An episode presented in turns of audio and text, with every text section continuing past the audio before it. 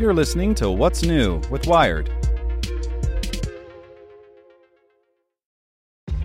This episode is brought to you by ShipStation. You know, some things take a lot of work, like sending little robots to far off distant planets. And just as that's challenging, so too is running a successful e commerce business, especially when there's so much to do. So I want to introduce you all to ShipStation.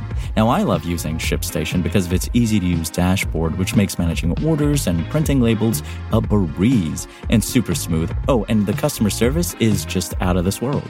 It's exactly what you need to help grow your business. Sign up for your free 60-day trial at shipstation.com slash technews. That's shipstation.com slash technews. This podcast is supported by Tools and Weapons, the podcast hosted by Microsoft Vice Chair and President Brad Smith. Each episode features insight you won't find anywhere else from the center of the conversation surrounding emerging technologies like AI. Right now in the podcast, you can hear a special episode where Brad Smith lays out Microsoft's vision for a vibrant marketplace driving the new AI economy.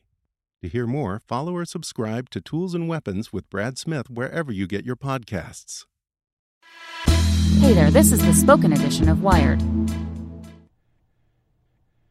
Review Brim 8 Cup Pour Over Coffee Maker by Joe Ray. Recently, in the pursuit of a better cup of Joe, I've developed what my office mates have called an odd ritual with the coffee machine. The old automatic is a teal colored Mr. Coffee, the 900 watt JWX 36T, and left to its own devices, it splatters water in a straight line across the circle of grounds in the filter basket, pretty much missing anything that's not directly in its path. This is bad. It means that some grounds get most of the hot water in brewing time, while others clearly see less attention. Ideally, all grounds should get equal time in brewing's hot bath, not too quick or too long, too hot or too cool, all of which can lead to different versions of nasty. Mr. Coffee is not alone. The equal time in the hot tub memo appears largely unread by many automatic coffee maker manufacturers. Most of these machines are underendowed, with shower heads, as the water spouts are called in coffeedom, barely wider than your thumb that struggle to get the grounds beneath them evenly wet, and heating elements that can get the water hot enough. In part, this is what makes real pour over coffee popular. Over the course of several uninterrupted minutes, baristas slowly pour hot water over the grounds by hand. This guarantees that the water is the proper temperature and that all the grounds get equally wet. It's quite a bit of fawning for a single serving in a busy shop, but it makes for a fantastic cup. The technique I used to deal with the Mr. Coffee is cribbled from San Francisco coffee guru Nick Cho. I start the machine and force the water to accumulate in the basket with the grounds instead of running through. Next, I stir the grounds after about a minute to ensure they're all floating freely. Once the filter basket is close to full, I pull the carafe underneath it, let the machine finish its cycle, then immediately pour the coffee into a thermos. It's a fussy process, but the results are palpable. The coffee comes out much better. At a recent trade show, I was intrigued and confused to hear the buzz around the new Brim coffee maker. Wasn't Brim the fill it to the rim decaf in a can of yesteryear? Well, yes and no. Montreal based small appliance manufacturer Sensio has taken the brand name and pivoted, turning Brim into a coffee gear brand. The name of the machine, the Brim 8 Cup Pour Over Coffee Maker, is as much of a mouthful as the JXW 36T. But it's simpler to think of the Brim as a well made automatic coffee machine. Part of what makes it so interesting is the extra wide shower head. While my Mr. Coffee's is barely an inch wide, the brim is an impressive two and a quarter inches across, which bodes well for a nice even soak.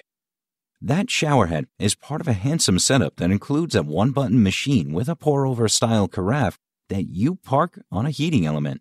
The carafe has a silicone sleeve that looks like a corset around its midsection and there's a wedge shaped filter basket in which you can set either a paper filter or a cone shaped reusable metal filter. The machine also heats water to a desirably high temperature thanks to a powerful 1400 watt heater and runs a relatively quick brewing cycle. Key attributes that most coffee maker manufacturers sometimes forget.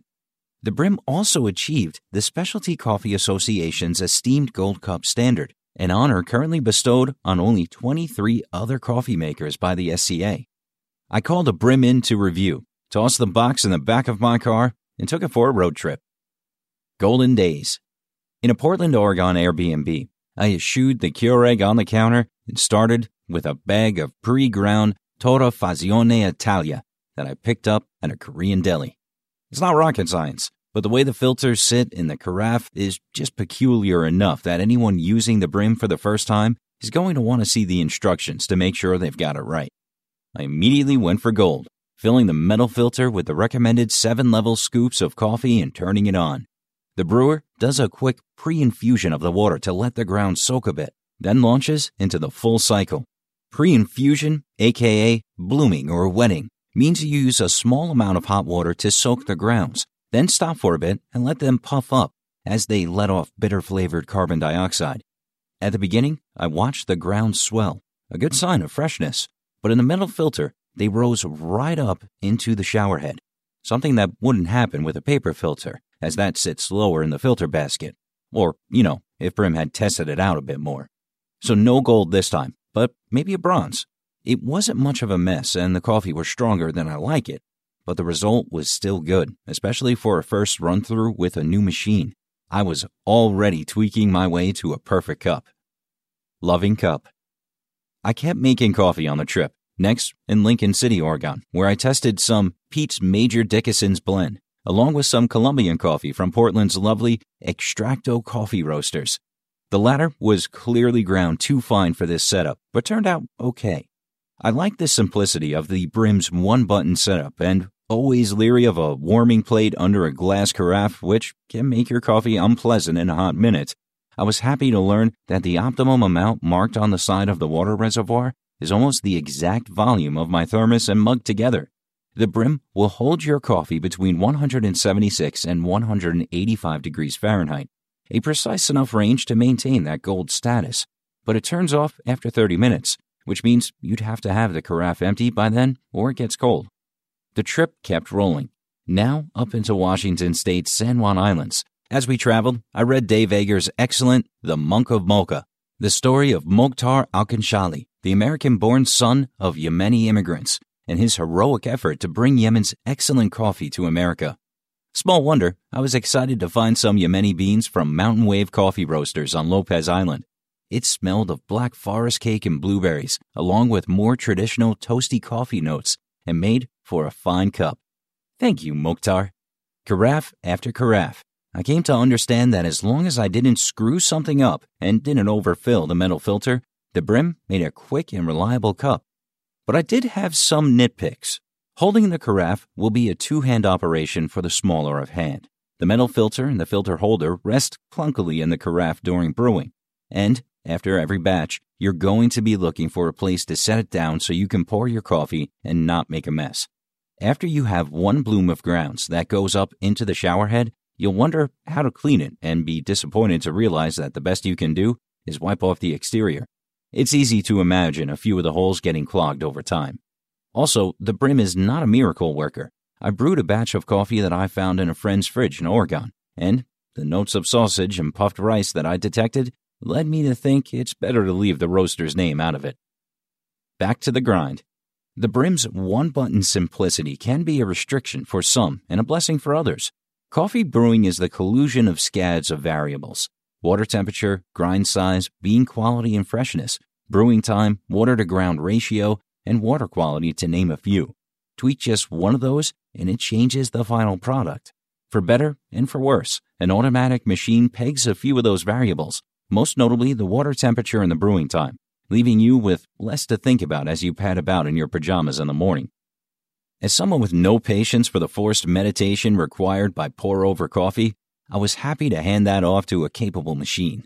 But I wouldn't mind being able to fiddle with the water temperature, something you'd be able to dial in, then forget with your regular roast, or tweak for different beans.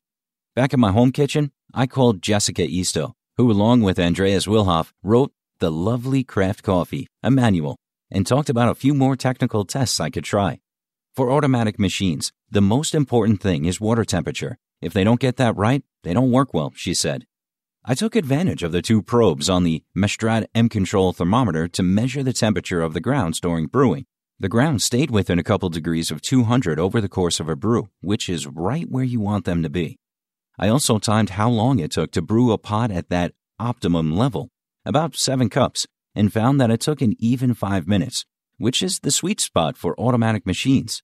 Too much or less time, and you run into problems associated with what's known as over or under extraction. Easto had flagged that I should test brew times for smaller amounts of coffee, and that's a problem for many automatics, and the Brim was no outlier.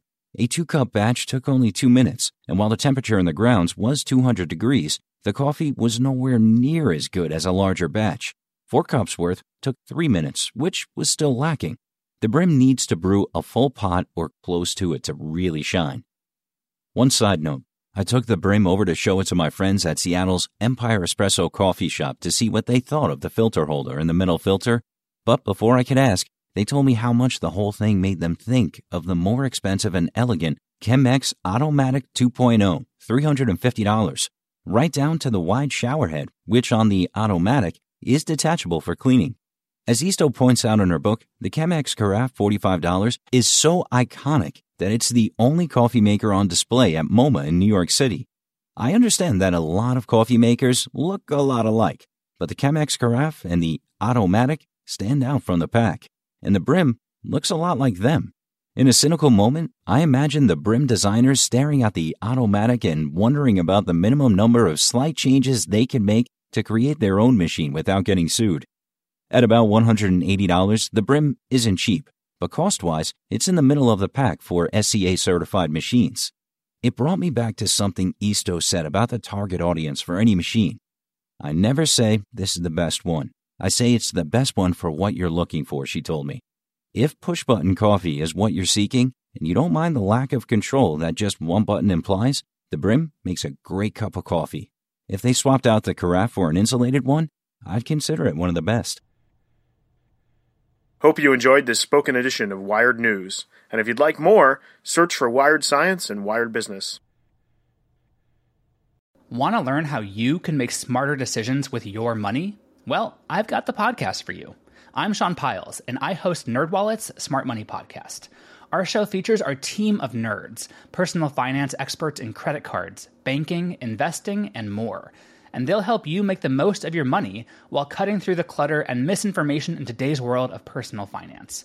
You'll get clarity on strategies to help you build your wealth, invest wisely, shop for financial products, and plan for major life events. Listen to NerdWallet's Smart Money Podcast wherever you get your podcasts.